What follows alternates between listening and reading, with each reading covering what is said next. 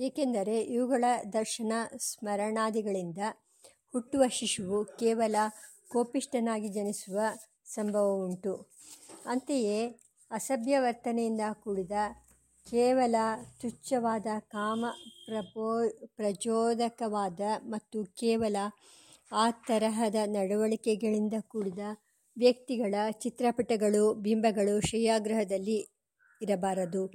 ಈ ರೀತಿಯಾದ ಶ್ರೇಯಾಗ್ರಹವನ್ನು ದಂಪತಿಗಳು ಪ್ರವೇಶಿಸಿದ ಕೂಡಲೇ ಗರ್ಭಧಾನ ಸಂಸ್ಕಾರವಾಗಬೇಕಾದ ವಧುವು ಮೊದಲೇ ಹೆಚ್ಚಿರುವ, ಹಚ್ಚಿರುವ ದೀಪದಿಂದ ಕಡ್ಡಿಯೊಂದನ್ನು ಹಚ್ಚಿಕೊಂಡು ಅದರಿಂದ ಹಚ್ಚದೇ ಇಟ್ಟಿರುವ ದೀಪಗಳನ್ನು ಹಚ್ಚಬೇಕು. ಈ ರೀತಿ ದೀಪವನ್ನು ಹಚ್ಚುವಾಗ ನೇರವಾಗಿ ದೀಪದಿಂದಲೇ ಮತ್ತೊಂದು ದೀಪವನ್ನು ಹಚ್ಚಬಾರದು. ಆ ದೀ, ರೀತಿ ಹಚ್ಚಿದರೆ ದಾರಿದ್ರ್ಯದಿಂದಲೂ ವ್ಯಾಧಿಯಿಂದಲೂ ಕೂಡಿರುವವರಾಗುತ್ತಾರೆ. ದೀಪೇನ ದೀಪಂ ಪ್ರಜ್ವಾಲ್ಯ ದರಿದ್ರೋ ವ್ಯಾಧಿಮಾನ್ ಭವೇತ್ ದೀಪವನ್ನು ಹಚ್ಚಿ ಪತಿಗೆ ನಮಸ್ಕಾರ ಮಾಡಿ, ಹಾಸಿಗೆಯನ್ನು ಹತ್ತಿ ಪತಿಯೊಡನೆ ಕುಳಿತುಕೊಳ್ಳಬೇಕು. ಭಾರ್ಯೈವ ದೀಪಂ ಪ್ರಜ್ವಾಲ್ಯ, ಪತ್ಯುಶ್ಚಿತ್ತಾನುವರ್ತಿನಿ, ನಮಸ್ಕೃತ್ಯ ತು ಭರ್ತಾರಂ ರಮಯತೆ ಸಹ ತೇನತು. ಯಾಜುಷ ಪೂರ್ವ ಪ್ರಯೋಗ ರತ್ನಾಕರ ಪುಟ ಇನ್ನೂರೈವತ್ತು. ನಂತರ ಶಯ್ಯಲಿಯೇ ಕುಳಿತುಕೊಂಡು ವಧುವು ಐದು ಜನ ಬಹುಪುತ್ರರಾದ ವೃದ್ಧ ಸುಮಂಗಲಿಯರಿಗೆ ಅರಿಶಿನ, ಕುಂಕುಮ ಹೂವು ಗಂಧ, ಪೂರ್ಣ ಫಲವಾದ ತೆಂಗಿನಕಾಯಿ ದಕ್ಷಿಣೆಗಳನ್ನು ಕೊಟ್ಟು ಅವರ ಆಶೀರ್ವಾದ, ಆಶೀರ್ವಾದವನ್ನು ಪಡೆಯಬೇಕು. ನಂತರ ಪತಿಯು ಪತ್ನಿಯನ್ನು ಪೂರ್ಣ, ಪೂರ್ವಾಭಿಮುಖವಾಗಿ ಕುಳ್ಳಿರಿಸಿ ತನ್ನ ಕೈಯಿಂದಲೇ ಅವಳ ಮಾಂಗಲ್ಯದಲ್ಲಿ ಅರಿಶಿನವನ್ನು ಹಣೆಯಲ್ಲಿ ಕುಂಕುಮವನ್ನು ಇಟ್ಟು ಶ್ರೀಗಂಧವನ್ನು ಅವಳ ಕಣ್ಣಗಳಿಗೆ, ಕೈಗಳಿಗೂ ಪೂಸಿ ಮುಡಿಯಲ್ಲಿ ಹೂವನ್ನು ಮುಡಿಸಿ ಅವಳ ಮಡಿಲಲ್ಲಿ ಹರಡಿದ ಸೆರಗಿನಲ್ಲಿ ಆಕೆಯು ಅಂದು ಗರ್ಭಧರಿಸುವ ಪ್ರತೀಕವಾಗಿ ಐದು ವಿಧವಾದ ಫಲತಾಂಬೂಲಗಳನ್ನಿಟ್ಟು ಸಿಂಗರಿಸಬೇಕು. ನಂತರ ಮುತ್ತೈದೆಯರಿಬ್ಬರು ಆರತಿಯ ಆರತಿ ಎತ್ತಿ ಸತ್ಪುತ್ರರನ್ನು ಪಡೆಯಲಿ ಎಂದು ಹರಿಸಿ ಶಯ್ಯಾಗೃಹದಲ್ಲಿ ದಂಪತಿಗಳನ್ನು ಮಾತ್ರ ಬಿಟ್ಟು ಉಳಿದವರೆಲ್ಲರೂ ಹೊರಗೆ ಬರುತ್ತಾರೆ. ನಂತರ ಏಕಾಂತದಲ್ಲಿ ಪತಿಪತ್ನಿಯರಿಬ್ಬರೂ ಪ್ರೇಮಪೂರಿತವಾದ ಸರಸ ಸಲ್ಲಾಪಗಳನ್ನು ನಡೆಸುತ್ತಾ ಪರಸ್ಪರ ಇಷ್ಟವಾದ ಭಕ್ಷ್ಯ, ಹಣ್ಣು, ತಾಂಬೂಲ ಮತ್ತು ಬಾದಾಮಿ ಹಾಲುಗಳನ್ನು ಒಬ್ಬರಿಗೊಬ್ಬರು ಕೊಡಬೇಕು. ಸಮಾವೇಶನ ನಂತರ ಪತಿಯು ಪ್ರಾಣಾಯಾಮವನ್ನು ಮಾಡಬೇಕು. ವಿಶೇಷವಾಗಿ ಈ ಪ್ರಾಣಾಯಾಮ ಸಮಯದಲ್ಲಿ ತನ್ನ ವೀರ್ಯೋತ್ಪಾದನೆಗೆ ಬಲವನ್ನುಂಟು ಮಾಡುವ ಸ್ವಾಧಿಷ್ಠಾನ ಚಕ್ರದಲ್ಲಿ ಪ್ರಾಣಾಯಾಮವನ್ನು ನಿಲ್ಲಿಸಿಕೊಂಡು ಕುಂಭಕವನ್ನು ಮಾಡಬೇಕು. ನಂತರ ಸಮಾವೇಶನ ಕರಿಷ್ಯೆ ಎಂದು ಸಂಕಲ್ಪ ಮಾಡಿ ಪತ್ನಿಯ ತೋಳಿನ ಮೇಲೆ ತೋಳು ಹಾಕಿಕೊಂಡು ಆಲಿಂಗನ ಮಾಡಿಕೊಂಡು ತನ್ನ ಆತ್ಮನನ್ನು ಉದ್ದೇಶಿಸಿ ಮುಂದಿನ ಮಂತ್ರವನ್ನು ಹೇಳಬೇಕು. ಆರೋಹೋರ ಮುಪಬರ್ಹಸ್ವ ಬಾಹುಂ ಪರಿಶ್ವಜಸ್ವ ಜಾಯಾಗುಂ ಸಮನಸ್ಯ ಮಾನಃ ತಸ್ಯಾಂ ಪುಷ್ಯತಂ ಮಿಥುನೌ ಸಯೋನಿ ಬಫೀಂ ಪ್ರಜಾಂ ಜಯಂತೌ ಸರೇತಸಾ. ಎಲೈ ನನ್ನ ಶರೀರದಲ್ಲಿರುವ ಆತ್ಮನೇ, ಇವಳ ತೊಡೆಗಳನ್ನು ಹತ್ತು ಇವಳನ್ನು ಆಲಿಂಗನ ಮಾಡಿಕೊಳ್ಳಲು ನಿನ್ನ ತೋಳುಗಳನ್ನು ಬಾಚು. ಈ ನಿನ್ನ ಹೆಂಡತಿಯನ್ನು ಆಲಿಂಗನ ಮಾಡಿಕೊ ಇದರಿಂದ ಸಂತುಷ್ಟಳಾದ ಈಕೆಯು ಪ್ರಜೆಗಳಿಂದ ಸಮೃದ್ಧಳಾಗುತ್ತಾಳೆ. ಎಲೈ ಪತ್ನಿಯೇ, ಎಲೈ ನನ್ನ ಶರೀರದಲ್ಲಿರುವ ಆತ್ಮನೇ, ನೀವಿಬ್ಬರು ಪುಷ್ಟರಾಗಿ ಒಬ್ಬರಿಗೊಬ್ಬರು ಕೂಡಿಕೊಂಡು ನಿಮ್ಮಿಬ್ಬರ ಉಪಸ್ಥೇಂದ್ರಿಯಗಳೂ ಪರಸ್ಪರ ಕೂಡಿಕೊಂಡುದಾಗಿ ಬಹಳ ಮಕ್ಕಳನ್ನು ಹುಟ್ಟಿಸುವಂತಹ ಅವಿಚ್ಛಿನ್ನವಾದ ರೇತಸ್ಸಿನ ಸಂತತಿಯಿಂದ ಕೂಡಿರಿ. ಯತ್ರ ಯತ್ರಾಮಂತತ್ ಪುರುಷಂ ಪುರುಷೇಣ ಚಕ್ರಃ ತದೇತೌ ಮಿಥುನೌ ಸಯೋನಿ ಪ್ರಜಯಾಂ ವೃತ್ತೇನೇಹ ಗಚ್ಚತಂ. ಯಾವ ರೀತಿಯಲ್ಲಿ ತುಪ್ಪದಿಂದ ತೊಯ್ದ ಅರಣಿಗಳನ್ನು ಕಡೆದು ಅಗ್ನಿಯನ್ನು ಉತ್ಪಾದನೆ ಮಾಡುತ್ತಾರೆಯೋ? ಹಾಗೆ ವಿವಾಹಕರ್ತೃಗಳಾದ ಇಂದ್ರನೇ ಮೊದಲಾದವರು ಪುರುಷ ಲಕ್ಷಣದಿಂದ ಕೂಡಿದ ಬೀಜದಿಂದ ಮತನ ಮಾಡಿ ಪುಂಶಿಶುವನ್ನು ಉತ್ಪಾದನೆ ಮಾಡಿದರು. ಅದರಂತೆಯೇ ಎಲೈ ಆತ್ಮರುಗಳಿರ, ನೀವು ಒಟ್ಟುಗೂಡಿ ನಿಮ್ಮ ಉಪಸ್ಥೇಂದ್ರಿಯಗಳನ್ನು ಒಟ್ಟಿಗೆ ಗೂಡಿಸಿ. ಗೃಹಸ್ಥಾಶ್ರಮದಲ್ಲಿ ಅಮೃತ ರೂಪದ ಪ್ರಜೆಗಳನ್ನು ಹೊಂದಿರಿ. ಅಹಂ ಗರ್ಭ ಮದ ದಾಮೋಷಧೀಶ್ವಹಂ ವಿಶ್ವೇಶು ಭುವನೇಶ್ವಂತಃ ಅಹಂ ಪ್ರಜಾ ಅಜನಯಂ ಪಿತೃಣಾಮಹಂ ಜನಿಭ್ಯೋ ಅವರೀಷು ಪುತ್ರಾನ್ ಅಗ್ನೋ ಪ್ರಾಸ್ತಾಹುತಿ. ಸಮ್ಯಗಾದಿತ್ಯಮುಪತಿಷ್ಠತೆ. ಆದಿತ್ಯಾಜಾಯತೆ ವೃಷ್ಟಿ ವೃಷ್ಟೇರನ್ನಂ ತತಃ ಪ್ರಜಾ ಅಂದರೆ ಅಗ್ನಿಯಲ್ಲಿ ಸರಿಯಾದ ರೀತಿಯಲ್ಲಿ ಹೋಮ ಮಾಡಿದ್ದು ಆದಿತ್ಯನನ್ನು ಸೇರುತ್ತದೆ. ಇದರಿಂದ ಸಂಸ್ಕೃಪ್ ಸಂತೃಪ್ತನಾದ ಆದಿತ್ಯನಿಂದ ಮಳೆಯು ಸುರಿಸಲ್ಪಡುತ್ತದೆ. ಅದರಿಂದ ಔಷಧಿಗಳೇ ಮೊದಲಾದವು ಉತ್ಪನ್ನವಾಗಿ ಪ್ರಜೆಗಳಿಗೆ ಬೇಕಾದ ಅನ್ನಾಹಾರಗಳು ಉತ್ಪನ್ನವಾಗುತ್ತವೆ. ಇದರಿಂದ ಪ್ರಜೆಗಳು ಅಭಿವೃದ್ಧರಾಗಿ ಅವರ ಸಂತತಿಯು ಅಭಿವೃದ್ಧಿಯಾಗುತ್ತದೆವೆ ಎಂದು ಹೇಳಿರುವಂತೆ ನಾನು ಮಾಡುವ ಶ್ರೌತಸ್ಮಾರ್ಥ ಕರ್ಮಾನುಷ್ಠಾನಗಳ ಮುಖಾಂತರ ಔಷಧಿಗಳಲ್ಲಿ ನಾನು ಗರ್ಭವನ್ನು ಸ್ಥಾಪನೆ ಮಾಡುತ್ತಿದ್ದೇನೆ. ಈ ರೀತಿಯಾಗಿ ಇಡೀ ವಿಶ್ವದಲ್ಲಿನ ಎಲ್ಲ ಲೋಕಗಳಲ್ಲಿಯೂ ನಾನು ಗರ್ಭವನ್ನು ಸ್ಥಾಪನೆ ಮಾಡಿದ್ದೇನೆ. ಈ ರೀತಿಯಾದ ನಾನು ಪಿತೃಗಳಿಗೋಸ್ಕರ ಪಿತೃಋಣವನ್ನು ತೀರಿಸಲು ಅಥವಾ ಪಿತೃಗಳ ತೃಪ್ತ್ಯರ್ಥವಾಗಿ ಮಕ್ಕಳನ್ನು ಹುಟ್ಟಿಸುತ್ತೇನೆ.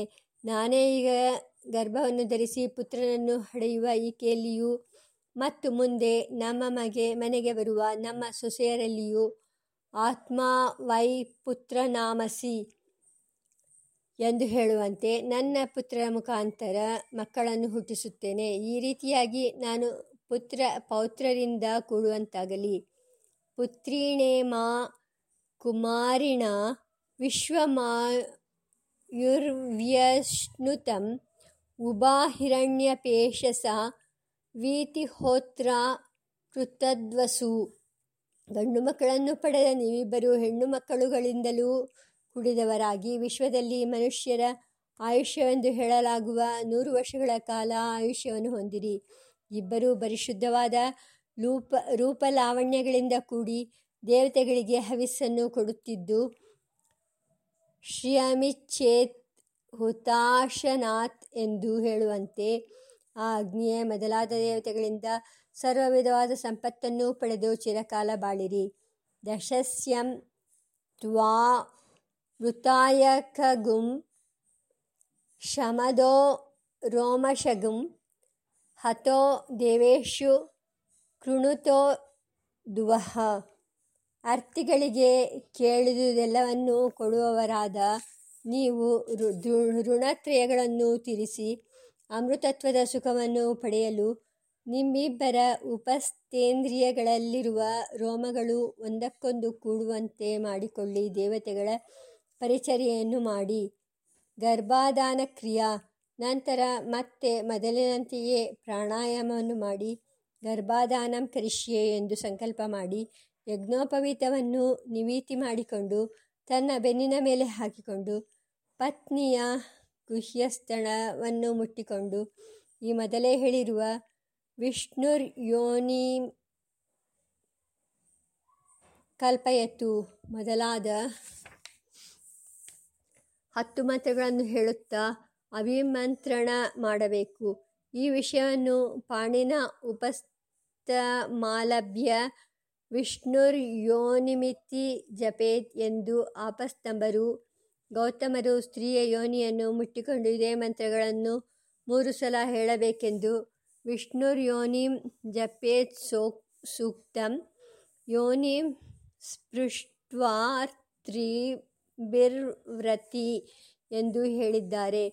ಬಳಿಕ ನಗ್ನಂ ಕೃತ್ವೋರುಮಪಪ್ರವರ್ತಯತಿ ಇತ್ಯಾದಿಯಾದ ತೈತ್ತಿರೀಯ ಸಂಹಿತಾ ಶ್ರುತಿಯಲ್ಲಿ ಹೇಳಿರುವಂತೆ ದಂಪತಿಗಳಿಬ್ಬರು ನಗ್ನವಾಗಿದ್ದು ಸಂಭೋಗವನ್ನು ಮಾಡಬೇಕು. ಒಂದು ರಾತ್ರಿಯಲ್ಲಿ ಒಮ್ಮೆಯೇ ಸಂಭೋಗ ಮಾಡಬೇಕು. ಎರಡು ಮೂರು ಸಲ ಮಾಡಬಾರದು.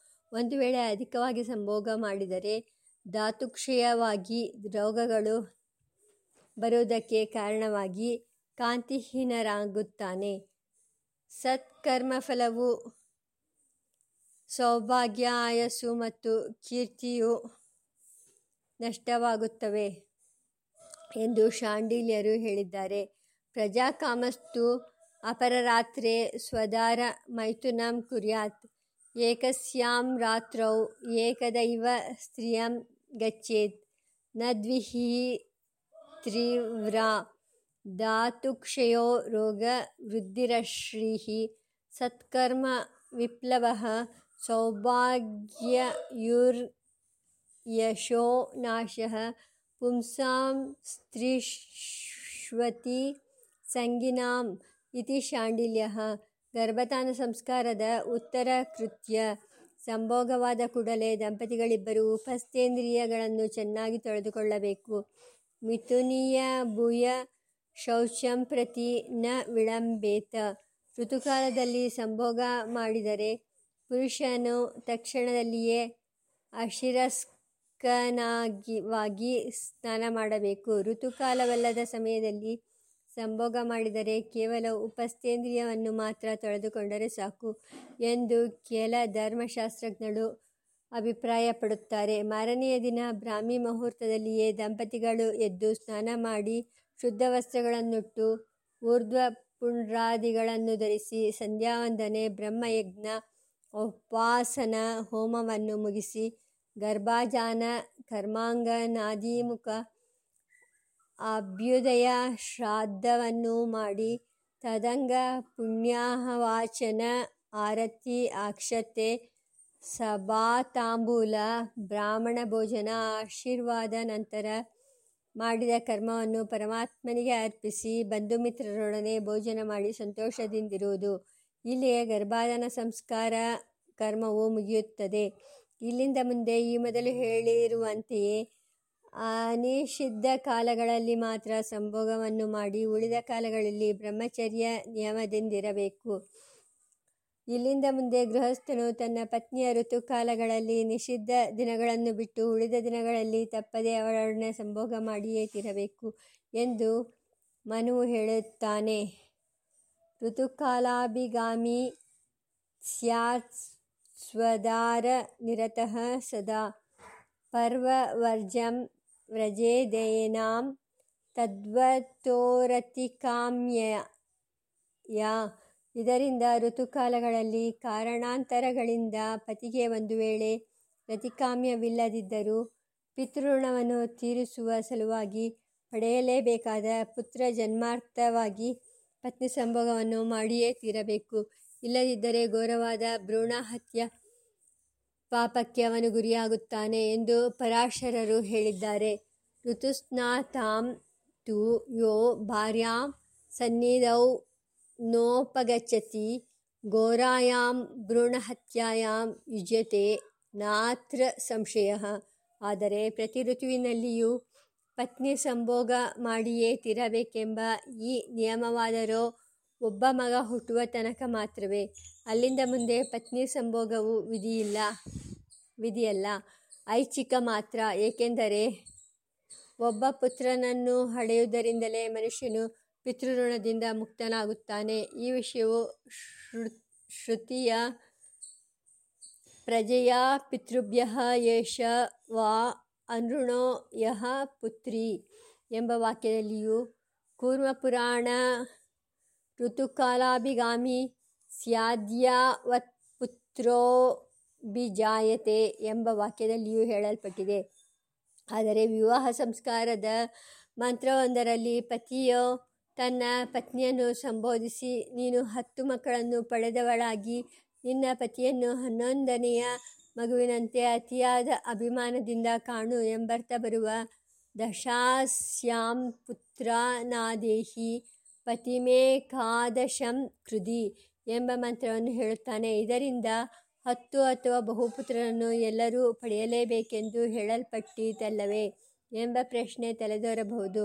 ಆದರೆ ಈ ಮಂತ್ರದಲ್ಲಿ ಪ್ರಧಾನವಾದುದಾದರೂ ತಾಯಿಗೆ ಹತ್ತು ಮಕ್ಕಳನ್ನು ಹಡೆದಿದ್ದರೂ ಹನ್ನೊಂದನೆಯ ಮಗುವನ್ನು ಹಡೆದರೆ ಆ ಕಡೆಯ ಮಗುವಿನಲ್ಲಿ ಮಿಕ್ಕ ಎಲ್ಲ ಮಕ್ಕಳಿಗಿಂತಲೂ ಅತ್ಯಧಿಕವಾದ ವಾತ್ಸಲ್ಯವು ಹೇಗಿರುತ್ತದೆಯೋ ಅಂತೆಯೇ ಶ್ರೀಯು ಎಷ್ಟೇ ಮಕ್ಕಳನ್ನು ಹಡೆದರೂ ಆ ಮಕ್ಕಳೆಲ್ಲರಿಗಿಂತಲೂ ಮಿಗಿಲಾಗಿ ತನ್ನ ಗಂಡನ ವಿಷಯದಲ್ಲಿ ವಿಶೇಷವಾದ ಪ್ರೇಮ, ವಾತ್ಸಲ್ಯ, ಅಭಿಮಾನದಿಂದ ಕೂಡಿರಬೇಕು ಎಂದು ಹೇಳುವುದರಲ್ಲಿ ಈ ಮಂತ್ರದ ತಾತ್ಪರ್ಯವಿರುತ್ತದೆ. ಏಕೆಂದರೆ ಸ್ತ್ರೀಗೆ ತಂದೆ ತಾಯಿಗಳಾಗಲಿ, ಮಕ್ಕಳಾಗಲಿ ಮಿತವಾದ ಆನಂದವನ್ನುಂಟು ಮಾಡಬಹುದು. ಆದರೆ ಅಮಿತವಾದ ಆನಂದವನ್ನು ಪತಿಯೊಬ್ಬನೇ ನೀಡಬಲ್ಲ. ವಾಲ್ಮೀಕಿ ರಾಮಾಯಣದ ಅಯೋಧ್ಯಾಕಾಂಡದಲ್ಲಿ ಸೀತಾರಾಮರು ಕಾಡಿಗೆ ಹೋಗುವ ಮುನ್ನ ಕೌಶಲ್ಯೆಯನ್ನು ನಮಸ್ಕರಿಸಿ ಹೊರಟಾಗ ಅವಳು ಸೀತೆಯನ್ನು ಕುಳ್ಳರಿಸಿಕೊಂಡು ಪತಿವ್ರತಾ ಧರ್ಮವನ್ನು ಉಪದೇಶಿಸುತ್ತಾ ಶ್ರೀರಾಮಚಂದ್ರನನ್ನು ಚೆನ್ನಾಗಿ ನೋಡಿಕೊಳ್ಳಬೇಕೆಂದು ಹೇಳಿದಾಗ ಸೀತಾದೇವಿಯು ಈ ಮೇಲಿನ ಅಭಿಪ್ರಾಯವನ್ನೇ ಹೇಳಿ ಅಮಿತವಾದ ಆನಂದವನ್ನು ಕೊಡುವ ಪತಿಯ ಸೇವೆಯನ್ನು ಯಾರು ತಾನೇ ಮಾಡುವುದಿಲ್ಲ ಎಂದು ಉತ್ತರಿಸುತ್ತಾಳೆ. ಮಿತಂ ದದಾತಿ ಹಿ ಪಿತಾ ಮಿತಂ ಮಾತಾ ಮಿತಂ ಸುತಃ ಅಮಿತಸ್ಯ ಚ ದಾತಾರಂ ಭರ್ತಾರಂ ಕಾ ನ ಪೂಜೆಯೇತ್. ಒಟ್ಟಿನಲ್ಲಿ ಬಹುಪುತ್ರರನ್ನು ಪಡೆಯಲೇಬೇಕೆಂಬ ವಿಧಿಯಿಲ್ಲ. ತಂದೆಯು ತನಗೆ ಹುಟ್ಟಿದ ಒಬ್ಬ ಮಗನ ಮುಖವನ್ನು ನೋಡಿದ ಕೂಡಲೇ ಪಿತೃಋಣದಿಂದ ಮುಕ್ತನಾಗುತ್ತಾನೆ ಮತ್ತು ಅಮೃತತ್ವವನ್ನು ಪಡೆಯುತ್ತಾನೆ ಎಂದು ನಾರದನು ಹೇಳಿದ್ದಾನೆ. ಋಣವಸ್ಮಿನ್ ಸನ್ನಯತಿ ಅಮೃತತ್ವಂ ಚ ಗಚ್ಚತಿ ಪಿತಾ ಪುತ್ರಸ್ಯ ಜಾತಸ್ಯ ಪಶ್ಯೇಚ್ಛೆ ಜೀವತೋ ಮುಖಂ. ಜ್ಯೇಷ್ಠೇನ ಜಾತ ಮಾತ್ರೇಣ ಪುತ್ರೀಭವತಿ ಮಾನವ.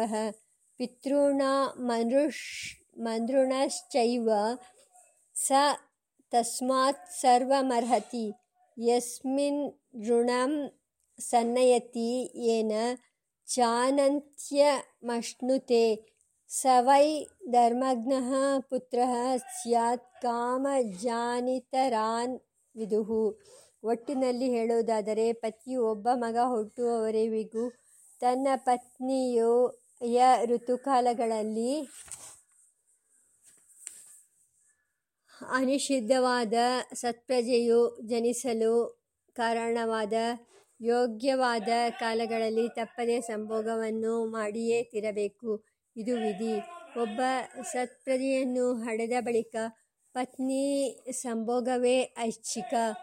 ಪತ್ನಿಯು ಒಂದು ವೇಳೆ ಇಚ್ಛಿಸುವುದಾದರೆ ತನಗೆ ಇಷ್ಟವಿಲ್ಲದಿದ್ದರೂ ಅವಳೊಡನೆ ಸಂಭೋಗ ಮಾಡಿಯೇ ತೀರಬೇಕು ಆದರೆ ಪತಿ ಪತ್ನಿಯರಿಬ್ಬರೂ ಒಬ್ಬ ಮಗನನ್ನು ಪಡೆದ ಬಳಿಕ ವಿಶೇಷವಾಗಿ ಮೋಕ್ಷಾರ್ಥದ ಬಗ್ಗೆ ವಿಶೇಷವಾಗಿ ಚಿಂತಿಸಬೇಕೆಂದು ಮನೋಮೋಕ್ಷೇ ನಿವೇಶಯೇತ್ ಎಂದು ಹೇಳಿದ್ದಾರೆ. ಆದರೆ ಒಂದು ವೇಳೆ ಪತಿ ಪತ್ನಿಯರಿಗೆ ವೈರಾಗ್ಯ ಬರದೆ ಮೈಥುನಾದಿಗಳಲ್ಲಿ ಇಚ್ಛೆಯುಂಟಾದರೆ ಅನಿಷಿದ್ಧವಾದ ಸಮಯಗಳಲ್ಲಿ ಸಂಭೋಗ ಮಾಡಿದರೆ ದೋಷವಿಲ್ಲ. ಮತ್ತು ಈ ರೀತಿಯಾದ ಸಂಭೋಗದಿಂದ ಮಕ್ಕಳಾದರೂ ದೋಷವಿಲ್ಲ. ಒಬ್ಬನೇ ಮಗನಿರಬೇಕೆಂಬ ಅಥವಾ ಇತರ ಮಕ್ಕಳಿರಬಾರದೆಂಬ ನಿಯಮವೂ ಇಲ್ಲ. ಆದರೆ ಅತಿಯಾದ ಸಂಭೋಗದಿಂದ ಸ್ತ್ರೀ ಪುರುಷರಲ್ಲಿಯೂ ಇಂದ್ರಿಯಗಳು ದುರ್ಬಲವಾಗುವ ಸಾಧ್ಯತೆಗಳಿರುವುದರಿಂದ ಈ ರೀತಿಯಾದ ನಿಯಮವನ್ನು ಮಾಡಿದರು.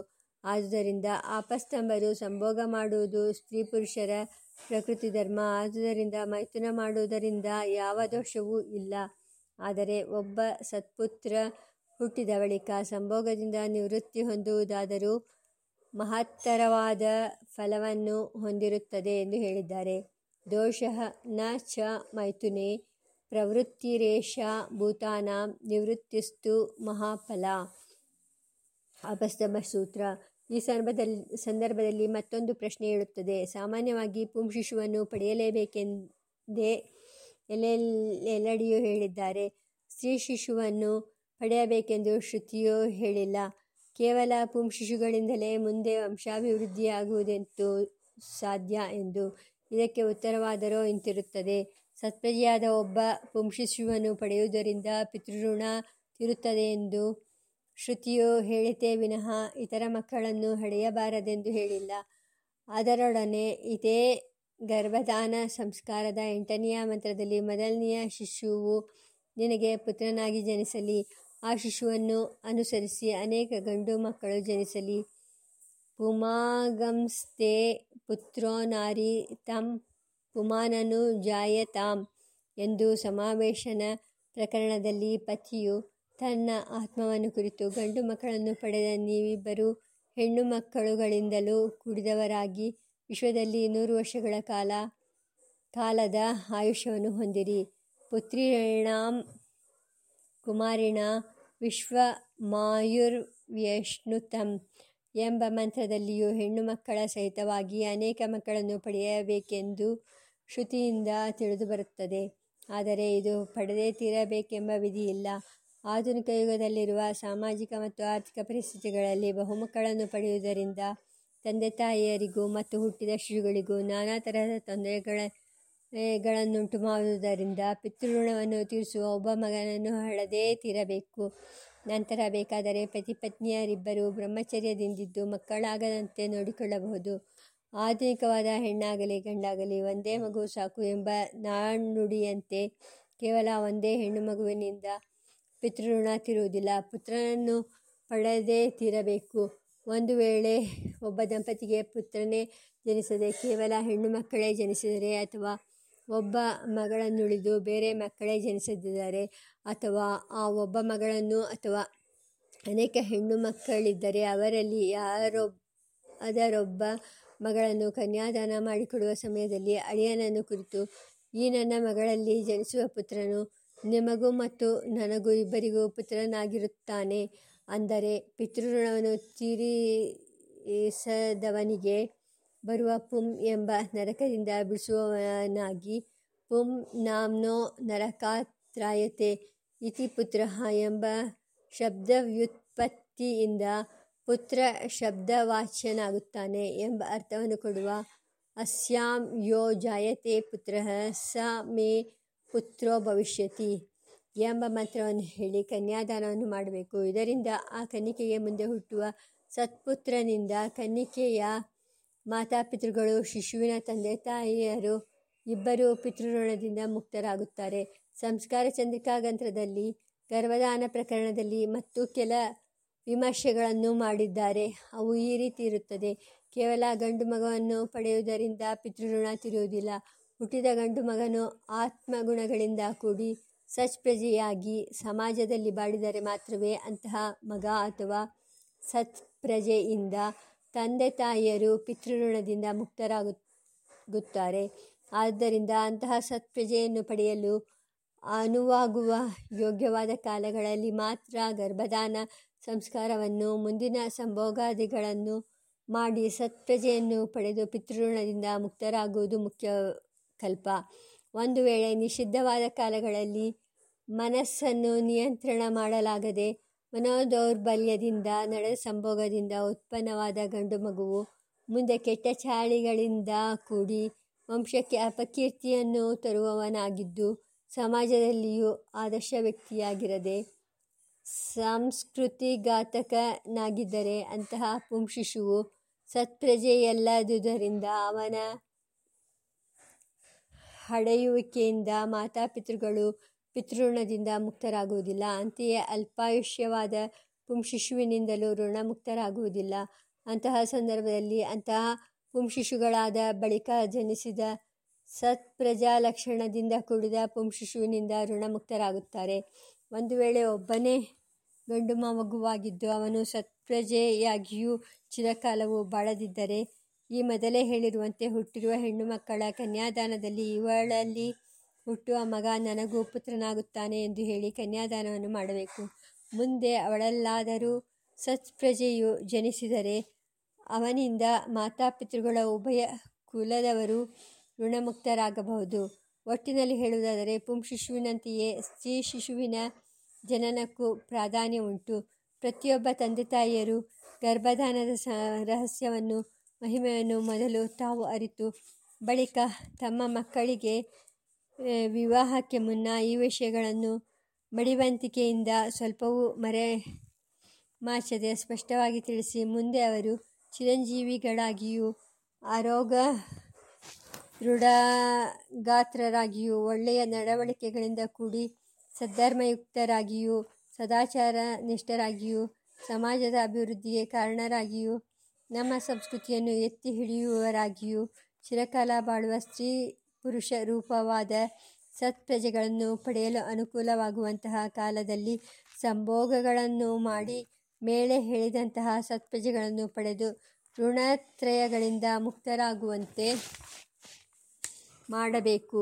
ಈ ರೀತಿಯಾದ ಸತ್ಪ್ರಜಾ ಸಂತಾನವು ಅಧಿಕವಾಗಬೇಕು. ಆದರೆ ಒಂದು ವೇಳೆ ಸಮಾಜಕ್ಕೆ ಭಯಪಟ್ಟು ಒಂದೇ ಮಗು ಸಾಕು ಎಂದು ಹೇಳುವವರು ಈ ತರಹದ ಒಂದೇ ಸತ್ಪ್ರಜೆಯನ್ನು ಪಡೆದರೂ ಸಾಕು. ಇದರಿಂದ ಮಾತಾಪಿತೃಗಳು ಮಿತ ಸಂಸಾರದ ಕಟ್ಟಿಗೂ ಒಳಗಾದಂತಾಯಿತು.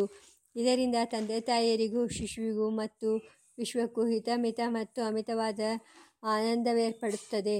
ಮತ್ತು ಇದರಿಂದ ನಮ್ಮ ದೇಶವು ಸತ್ಪ್ರಜೆಗಳ ಆದಿ, ಆಧಿಕ್ಯದಿಂದ ಕೂಡಿ ಸಮಾಜವು ಸುವ್ಯವಸ್ಥಿತವಾಗಿದ್ದು, ಈ ತರಹದ ಸತ್ಪ್ರಜೆಗಳಿಂದ ವಿಶ್ವ ಕಲ್ಯಾಣವೇರ್ಪಡುತ್ತದೆ ಆದ್ದರಿಂದ ಈ ಗರ್ಭದಾನ ಸಂಸ್ಕಾರವು ಹುಟ್ಟುವ ಶಿಶುವಿಗೆ ಕೇವಲ ದೋಷಮಾರ್ಜಕ ಸಂಸ್ಕಾರವಾಗಿ ಕಂಡುಬಂದರೂ ಇಡೀ ವಿಶ್ವಕ್ಕೆ ಪಾರಂಪರಿಕವಾಗಿ ದೋಷಮಾರ್ಜಕ, ಗುಣದಾಯಕ ಮತ್ತು ಅತಿಶಯಾದಾಯಕ ಎಂಬ ಮೂರು ತರಹದ ಸಂಸ್ಕಾರಗಳಾಗಿರುತ್ತದೆ. ಈ ಸಂಸ್ಕಾರದ ಅಡಿಪಾಯದಲ್ಲಿಯೇ ಇತರ ಸಂಸ್ಕಾರಗಳು ಕಟ್ಟಲ್ಪಟ್ಟಿರುತ್ತವೆ. ಇದೇ ಎಲ್ಲ ಸಂಸ್ಕಾರಕ್ಕೂ ಮೂಲ.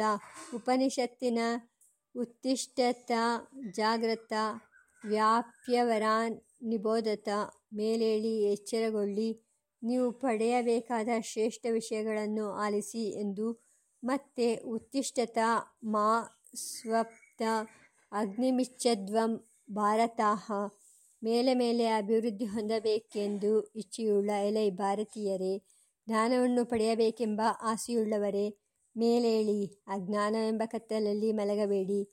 ಇದೇ ಮುಂತಾದ ಶ್ರುತಿವಚನಗಳ ಸಾರವು ದೇಶಕ್ಕೆ ಸತ್ಪ್ರಜೆಯನ್ನುಂಟು ಮಾಡುವ ಗರ್ಭಾದಾನ ಸಂಸ್ಕಾರ ಕರ್ಮದ ರಹಸ್ಯ, ಮಹಿಮೆ ತತ್ವಗಳನ್ನರಿತು ನಮ್ಮ ಋಷಿಮುನಿಗಳು ಹೇಳಿರುವ ಕ್ರಮದಲ್ಲಿ ಸಂಸ್ಕಾರ ಕರ್ಮಾನುಷ್ಠಾನ ಮಾಡುವುದರಲ್ಲಿ ಅಡಗಿದೆ. ಇಲ್ಲಿಗೆ ಗರ್ಭಾದಾನ ಸಂಸ್ಕಾರ ಪ್ರಕರಣವು ಮುಕ್ತಾಯವಾಗಿದೆ.